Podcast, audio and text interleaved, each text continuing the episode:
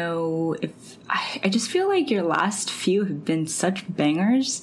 like it's really hard to live up to. Yeah. You're listening to Something Weird. I'm Anna, and here's our co host of the year, of the decade, Brooke. Why, thank you. I'm not sure if I deserve that, but I'll take it. Here you'll find semi regular dialogue on all things paranormal or even just a little bit weird. We're lifelong friends who have had an affinity for the strange since we met, and now we're here to explore these phenomena with you. Each week, one of us will dig into a paranormal tale as we ponder the question do we want to believe? And I'm going to get us going on a story this week. Brooke, Yes? What are the scariest movies, or at least movies that scared or impacted you the most of all time? Definitely 13 Ghosts. Oh gosh, I still haven't seen that. I mean, it's probably very stupid, but I haven't watched it again since the first time that I watched it because it was so traumatizing for me at the ripe age of No, I rem- 12 or 13. I think I remember you telling me uh, like how much that freaked you out. Yeah. And I think that's probably why I never watched it. Yeah, that was not a great experience. Um, gosh, that's a really good question. There are probably movies that have really spooked me. Um, I'm just trying to think of ones where I've like walked away of just thinking like, fuck that. Well, I really didn't like watching Hereditary at all. Oh, sorry. Um, no, like Like that's so good. No, I'm glad though. that Oh, I that's saw one of my it. favorites. I'm glad that I saw it, but that was a very painful movie to watch. Um, True. yeah, I don't, I don't know. You tell me yours. I'm gonna keep thinking about it. Okay. So, you know, I love horror films and scary movies and thrillers and all that jazz now. Mm-hmm. But the top four that freaked me the fuck out The Hills Have Eyes. Hated That, that. movie's not even scary. That movie is just messed up. Like, yeah. I yeah, I hate everything about that movie. Yeah, it's not scary. Well, it is scary when I just remember being freaked out. I was like making out with my boyfriend back in high school in the car, and I was like, oh my gosh. And then all of a sudden, that the hills have eyes, people were gonna come kill me. Um, so I think that's like the only time I was actually scared, but it is just so messed up. I would be interested to read the book though. I didn't know there was a book. Yeah, it's based on a book, so maybe that would be an interesting read. Okay. House of Thousand Corpses. Gross. Did you see that? Um, I don't, I don't think I ever watched it in its entirety. I remember, like, in high school that being played, like, at someone's house, and I was just like, no, I'm not watching this. Again, it's just sickness for sickness sake. I was probably, well, not probably, I was way too young to have seen it. Mm-hmm. I was 13 and like over at someone's house, and I was just like, what the fuck? How is this a thing? Who thought of this? And then why is it a thing? I don't know. Anyway, so that's another one. The Ring and The Grudge, mm-hmm. those both just really unsettled me. Yeah. And still do. I don't I think I would watch it probably now and feel a little like not as scared, but just still as unsettled. Yeah, the the Grudge didn't get me too much, but The Ring definitely made an impact. Like I remember watching that with you multiple times, and us like not being okay after. um, but I don't know. I don't. I'm not a huge horror movie person. You know that, and I don't care so much about like scary movies, like quote unquote scary movies. I don't like unsettling movies. Like I don't like movies that make me feel weird. You know? Yeah. Like yeah, no, I I think that's how I feel too. Like slashers and horror films, like those aren't scary to me. Like The Exorcist isn't even scary to me. Uh, I don't know. It- the Manchurian Candidate freaked me the fuck out. Yeah. Well, then, not, yeah, that's fair. The original? I don't know why, but that re- or Denzel Washington? Uh, Denzel. okay, That one really did a number on me. interesting. So, a few episodes we went over the black eyed children or black eyed kids and how they might personify an entity like El Cuco that feeds off of fear. And it got me thinking just like those entities feed off of fear and grow and languish, so does the entertainment industry. Ew. horror films literally thrive off of the money that comes from the fear and the promise of these emotions. And it's not a secret. The more buzz around a movie, the more jaw dropping or faint inducing scenes, the more people want to test themselves to challenge the movie, the director, and the scenes. I know this because if I hear, oh, something was so impactful, people were fainting in the screening, I'm like, oh, well, gotta see this for myself. Well, that's why I went and saw Um, Paranormal Activity.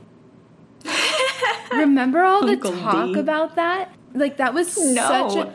Are you kidding? That was such a like phenomena. That movie, and everyone was like, "This is the scariest thing I've ever seen." And the trailers were videos of people reacting to the movie in the theater. Like it was such a thing, and I needed to go to see how scary it was. It ended up being not very scary, but I don't remember it being scary at all. I remember watching it with you and Luke and somehow nicknamed the demon Uncle D. Uncle D So like coming to Uncle visit. D, he's back again. Maybe that's clouding my memory. Yeah, that's why it wasn't scary because you watched it with us. I just I don't know. Maybe it did scare me. Have you heard of Raw? No, That is excellent. Super good. It's a French art film, and it had kind of that whole aura around it. People had been fainting during the scenes or throwing up and blah, blah, blah. But I thought it was great. I just loved the storyline. I loved the actors. It was clever and just really interesting. kind of like Antichrist. Oh my god. Oh my word. Willem Dafoe's greatest work. I. Oh! I totally forgot about that. I blame you Oh for bringing my- that into my life because you said it's this excellent movie. We have to watch it. Everybody's talking about it. Everyone in the bowels of Reddit. yeah. I still think about We watched that, that with- Michael and and, Michael. Dev- and Devin. Yeah, that intro is something I just never. wild. Why didn't we just turn it off? We watched the whole damn thing. I think that was one of like the first Wow. times that you ever like hung out with Michael too. And it's like we're gonna go to my best And I friend's th- place. Wasn't I like?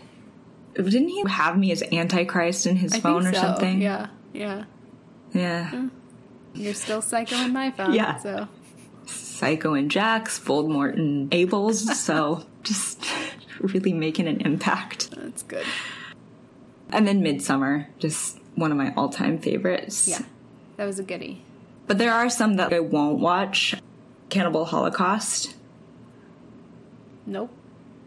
It's like a cult horror, like one of the. Some people thought it was real footage, kind of like a Blair Witch, but like sicker. Uh-huh. A lot of real animal mutilations, I guess. Oh. And then there's a Serbian film, which I've only read about, and it makes me sick to my stomach. So I won't be watching that. I don't think I would be um, living a better life at all because of it. So Maybe a human centipede. ah, middle. Middle. I'm sorry. I'm being so annoying. I completely forgot about all of those movies. I still haven't seen So Human Centipede. funny. I don't know if you ever watched Wait, it. Yeah, I thought we watched it No, together. I absolutely have not seen that movie. I have no interest. so yelling middle is just the thought. when you have the op- well, considering that no, you, you, would never want to be middle. No, but that was the reason that we said it. The point? Yeah, that was the Yeah, yeah, point. It's like we're thinking about the logistics of like, well, if you're in the front, then it's all going into this person, but if you're at the back, then you're getting two people. So like, what position do you take? Middle.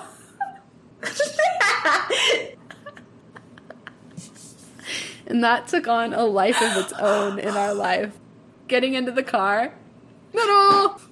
I'm dying. I totally forgot because I still say Me it. too. I still call middle. But, like, just never really. Wow, That's Oh, disgusting. this is great. That that's what we Yeah, thought was really. funny. it still is The middle position in the human centipede. Well, I saw it. I don't know who I watched it with then, because I swore it would have been It was with not you, me. Nope. I do not want to watch that movie. Cinti. wow, y'all are learning a lot about our movie history. We could probably get to my point, but that was delightful. so thank you for all those memories. That's what I'm here for. Other than a cinema full of screaming viewers, what else makes a horror film even more tantalizing? Well, it's the idea that there might be something more in the horror of the movie surrounding it. That the film itself might be cursed. Hmm. So, what exactly do I mean by a cursed film? So some consider cursed objects as something like a Ouija board that when engaging with it, it opens the door to evil or demons or whatever. And then others think of cursed objects as bringing death or bad luck and occurrences to anyone who possesses or interacts with it, like a painting or a book or the Dybbuk box. So it could just be a thing. It doesn't have to be a specific key to demons. Mm-hmm. So I guess it's kind of like a combination of the two. A cursed film would be something you engage with intangibly, but it's also a physical, tangible item that you can actually have. Kind of like The Ring, I guess. Yeah. The videotape. A fairly new docu-series aired in April called Cursed Films, and it's directed by Jay Cheel, and it takes the reins on this topic. And I haven't seen it, but I think it's a fascinating look into the side of horror movies that I've only heard sprinkles of here and there, kind of like urban legends. The show dives into the occurrences, coincidental or not, that happen around the making and sharing of different movies and the paranormal or supernatural causes behind them. First, let's review a handful of some of the most renowned cursed films in history and ultimately why they're considered to be cursed. Antrum is called the deadliest film ever made. Anytime you dub yourself like the coolest guy in the room, you're definitely like not the coolest guy in the room. Mm. So I pretty much say this is not the deadliest film ever made. But I had to start with it because its sole purpose was to enter the world as a cursed film. Like that that was its point. stupid. A movie released as found footage that left all those involved in it caught in disturbing or tragic events. Um, it's said to have been a documentary about a lost film from the 1970s that was screened twice before getting shut down because everyone who watched the film, supposedly 60 people, died. Significant. Okay. Just, you know, a handful of 60 people. Rotten Tomato writes The movie opens with an eight minute documentary detailing the curse around the film, then shows you the quote film itself, which is about two young kids who attempt to dig a hole to hell to save their recently deceased dog. Oh. Why did the pup go to hell? I don't know. All dogs go to hell. Sweetie. ultimately Antrum was a better nod to cursed films because it was really not selling itself as one. Not a cursed film, but that is the self-touted deadliest film. Okay. Sounds like trash. Trash, trash, trash. Poltergeist. There are rumors around Poltergeist being one of the most cursed films in history. We all know the story. Yeah. Suburban families terrorized by an entity because the housing development they live in was built on top of a graveyard. What made Poltergeist so infamous is that not only did the film crew use real human skeletons, but it said that they desecrated graves to get their hands on them. What? Why? I don't. How do you get permission to do something like that? I don't think you like get permission. I think you do it. Why would you? How? Okay. Again, So they not just like saying low any key of this is. grave diggers. Like what? I, what year is this? I don't know the whenever Poltergeist came out. Okay. I don't. This is all. This is all probably just a big fat urban legend, but that's the word on the street. And then eventually there were deaths of two cast members, including Heather O'Rourke, who died at the age of 12 when filming Poltergeist 3 due to congenital intestinal issues, and Dominic Dunne, who was murdered at 22 Jeez. people die, but so we've got the poltergeist, the omen. And this one's pretty wild. That movie's fucked. Apparently, the initial idea of the omen came from an advertising executive, Bob Munger, who thought making a movie about the Antichrist would be a neat thing to do. It's pretty But- neat. you ever heard of the Antichrist? It's pretty neat. Pretty neat. but that no one should actually do it because, quote, the devil was at work and he didn't want the film made.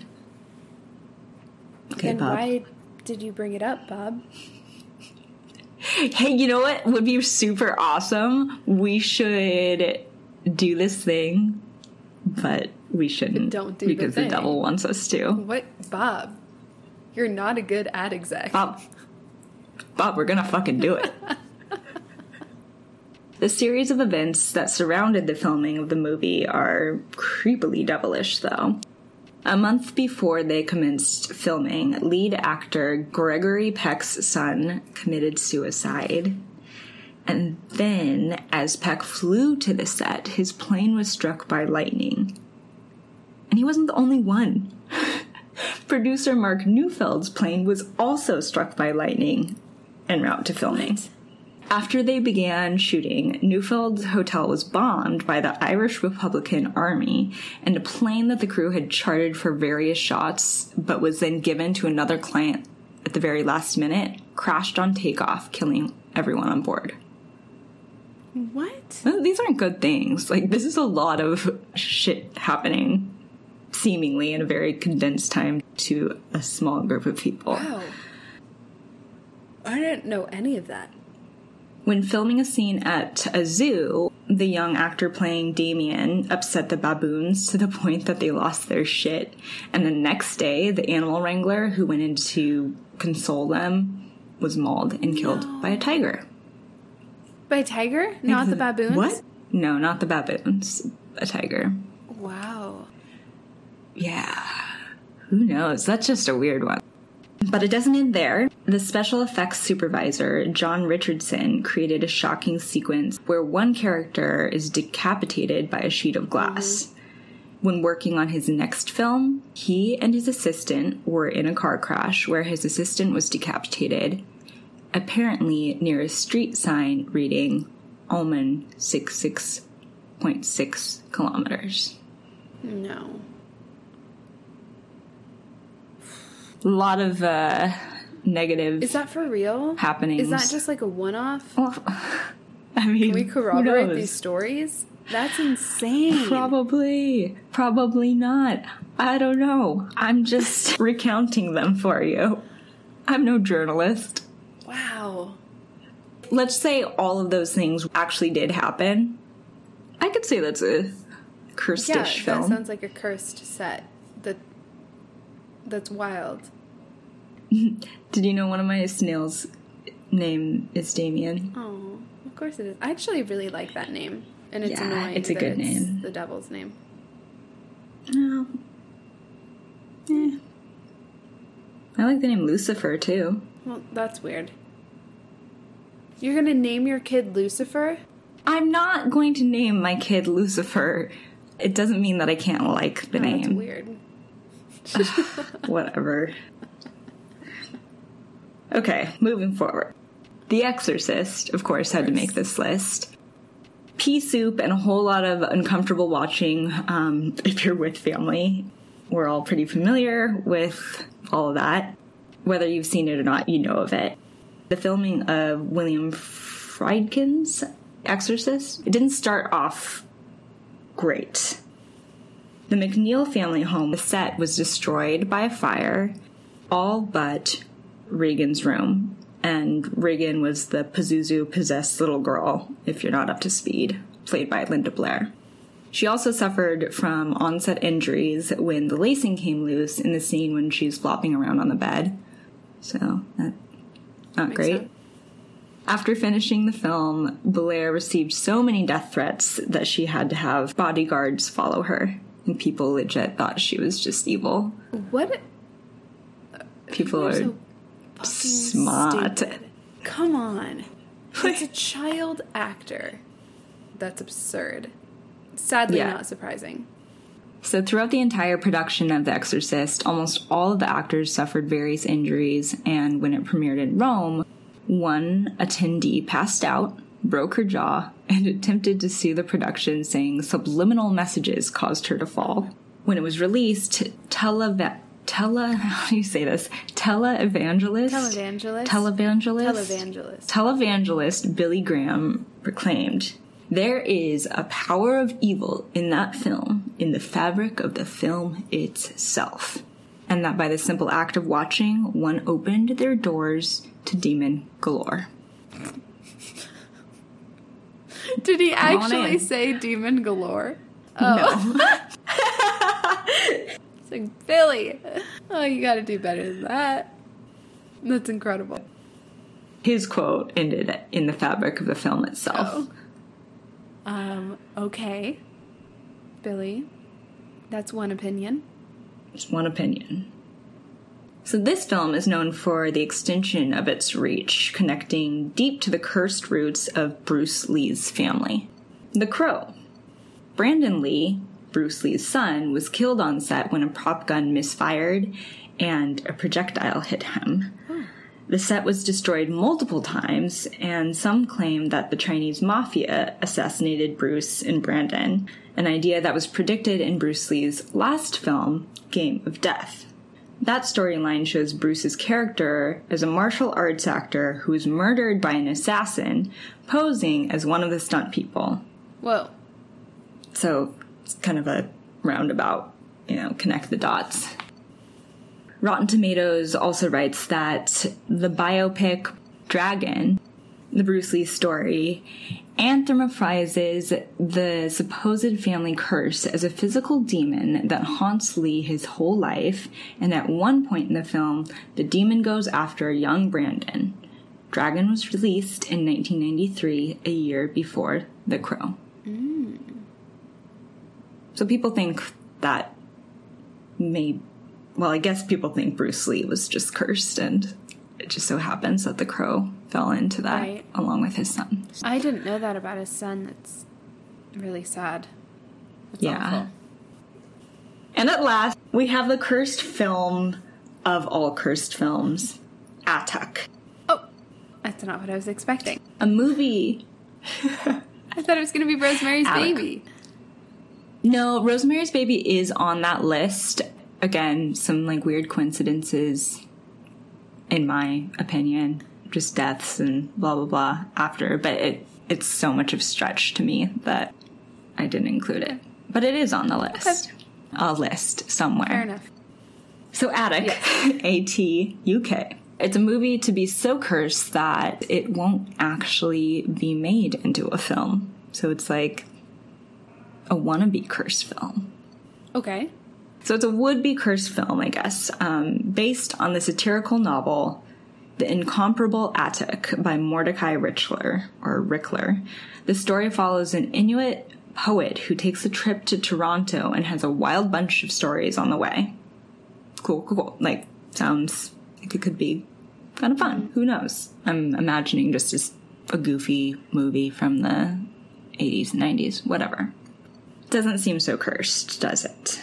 But in fact, the movie itself was meant to be a comedy, and It's only when death piled upon death upon the undertaking of the filming, things began to feel a bit more sinister. John Belushi was the first up for the role, but after his drug overdose, producers approached Sam Kinison, who shortly after died in a drunk driving accident. They then decided to give the role to John Candy, but only months after receiving the script, he died of a heart attack. Fourth in line for the role, Chris Farley, who eventually met death after his own overdose. Even SNL alum Phil Hartman, who'd been given the script by Farley, who thought maybe he would be interested in the part, was killed in a murder suicide by his wife five months later. In the end, Atuk was left to gather dust instead of more lives. Holy hell. Just a lot of deaths. Atuk was never made. I. How have I never heard of that? Because it was never made. but, like, how do you. I mean, obviously, you're so familiar with, like, all of those comedians' deaths. I didn't know there was connection. That's awful. It's a lot of people. That's so many people, and that's so many, like, big, prominent names at the time. Mm hmm. Totally. Everyone you would think to be in Yeah. that type of role. I mean, you also think, though, a lot of those individuals are not leading very healthy lifestyles. So, whether these are all coincidences that just line up for all of these movies, or maybe some of them are and some aren't, I just think Cheel's Cursed Films docu-series is all the more fascinating because of this. He has said the more incidents attached to a film, the more power the story has. These stories have the lifespan they do because of the number of things that happen. That makes sense. A curse, in my opinion, is us taking notice of patterns in our lives. Mm-hmm. Negative patterns, usually. Whether those patterns are tied to anything otherworldly, I don't know. In the end, it seems like I'm on the same page as Cheel. When asked about his belief system in Den of Geek's interview with him, he answered that after a meeting with Mitch Horowitz, an occult historian, he walked away thinking, okay, well, I don't want to suggest that I think that every single thing in this world or this universe is answerable. There's always some conclusion we can draw from these unusual circumstances. There are definitely unexplained things that happen in the world. Cheel does venture to share something less than ordinary while filming. During one of the exorcisms, uh, side note, he went to a couple different exorcisms to, I guess, experience and kind of witness what that was like. Chill, chill, chill. So during one of the exorcisms, we had a light above one of the doors. This is a light we used throughout the entire shoot. At one point, Vincent, the exorcist, walked out from behind the camera and put his hand on the person's head and was saying some sort of prayer, and the light started blinking. I looked at Jared, my cinematographer, and he just shrugged his shoulders like he didn't know what was going on. It's in the show, you can see it blinking. As soon as it ended, the light went back to normal. We were like, what was that about? We didn't necessarily think that there was a demon screwing with the circuits or anything. They do reveal the draw of that scenario. We were so in it that it weirded us out a little bit. It was definitely strange, the timing of that, but the whole day was strange. It was a weird day. So what That's is it. he saying? Just that, like, you can't explain. I think he's saying big shrug. Yeah, that sounds like a big old shrug from Cheel. I think he's on board with us. Exactly. I think that's why I'm so drawn to a show like this where it's not ghost hunters who are taking like every little thing and making it, well, it has to be this. And then it's also not taking the stance of there's an explanation Right. for everything. Yeah, I do appreciate that. I think that there's value in being able to just let things be and let the unexplained be unexplained. It's not satisfying in any way, but I definitely think that that's probably the reality from a lot of the like definitely in these cases with these movies and like pretty much almost everything that we talk about is just there is no certainty Um, but that's kind of what makes it so fascinating. Absolutely. Yeah, no, I definitely think that there's something to be said of having the ability to let things be. I feel like you and I are similar in the way that we can just we can hear these things, we can take them in and walk away with no answer but still be like interested and invested. Yeah. I'm grateful to be able to look at things that way. I've never been someone that has to know the answer. And like I've definitely heard a lot of conversation and theory and talk around cursed movies and stuff that happened and it's fascinating. But like who the fuck knows? It's interesting. The psychology of it, and you always say this like, how do people react to these scenarios and what is their psychological response?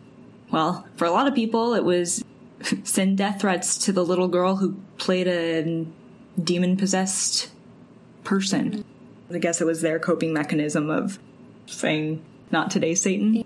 Well, and then Whatever. at the same time, for the people that are working on these movies and are involved in these movies and see tragedy after tragedy taking place, I feel like it it would be much easier to say this movie is cursed. This never should have been made. This is the work of the devil, than to accept that like sometimes life just fucking sucks, and bad things happen um, in sequence Yeah. and in you know in the same little pocket of the world. Yeah, that's easier to accept, I guess, rather than really bad luck. I guess if you just kind of accept it as, well, Murphy's Law, in a sense, mm-hmm. it could just be any movie or just every day, mm-hmm. just life. All of these things can just happen, and then you'd just be terrified to do anything. Yeah, that's a It's scary, compartmentalizing. scary reality to live with, which I totally, I totally get. Like I can completely relate to that. This is kind of a tangent, but like I, I don't know about you, and maybe this is just part of like the anxiety that I have. Like very aware that I have issues with anxiety, and I find myself in moments of sheer panic at the thought of uh, I don't know how to describe it. I guess simply put, I will spiral into a panic thinking of that I could die at any moment. But it's not even so much the fact that I could die at any moment, it's the fact that I something bad can happen to me literally at any moment. And I if I start thinking about that, I absolutely spiral. Like hmm. get into a really really bad mental place. And that happens pretty often, but there are also days where I live my life and that never crosses my mind and I'm just fine and I go to bed and wake up the next morning and like it's not not an issue. But when it is an issue, like when I get to those points of thinking my well-being is completely out of my control to a degree, that sends me to like a very dark place. So I guess my point is I can absolutely empathize um, with needing to place a reason or place an answer on things that are completely out of your control because that's a terrifying place to be. Like that's a that's a terrifying mental state to accept that things are completely out of your control. I don't know if that makes sense. I feel like I just got too It- personal with that. Absolutely, that. it does. And I think we've been pretty open about our own struggles with different mental health issues, and you know we're obviously in different places. And while I have same crippling anxiety, it's not about the same things. For me, I've accepted death as a. I'm just not concerned about it. It's almost like living is more anxiety inducing. yeah, it's just so fascinating on a day-to-day basis to see where people's minds are and understanding what their fears are I mean, I don't know. I mean, I, I definitely have have had moments of scoffing and have even scoffed and judged even when you were just talking about these different movies and people's explanations of it. But really, when I think about it, I, I get it. I don't necessarily think that it's a curse. I think that life is just really hard and bad things happen and we have to cope. And it's very sad that the things happen or that these things have happened. But uh, yeah, I don't I don't think that this is paranormal forces at work. It's not a not a demon up there spinning the. I guess that's not how you play a video. Press and play. yeah, not like you know with those little puppeteers seeing what happens. I, Yeah. I, I don't think that that's what's happening here, but definitely gives uh, an extra, you know, added element to watching these scary movies. That's for sure. Yeah, I think we're on the same page, like usual for the most part. Well, listeners, what do you believe? What do you think about these films? Are they cursed or did just a bunch of life and death happen around them? And it just so happens that all these people were involved in a film of some sort. It's kind of a kind of a reach, but we want to know. What do you think? So tell us. You can find us on Instagram and Facebook at at something weird podcast. And if you have any stories about cursed films, whether Hollywood produced or maybe just something weird you found in the basement somewhere, we want to hear about them.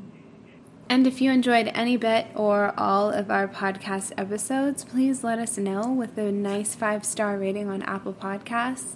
It always makes us feel nice and it helps us continue to do what we're doing, which is really just getting the truth out there. Thanks, Anns, for a great story time. I always appreciate it. Always something to leave a little uneasy at night, so appreciate it before I go to bed It's what I'm here for. and also add to our movie watching list. Thank you all, listeners, for coming back again for another week for another paranormal tale. Until next week. Stay weirdy.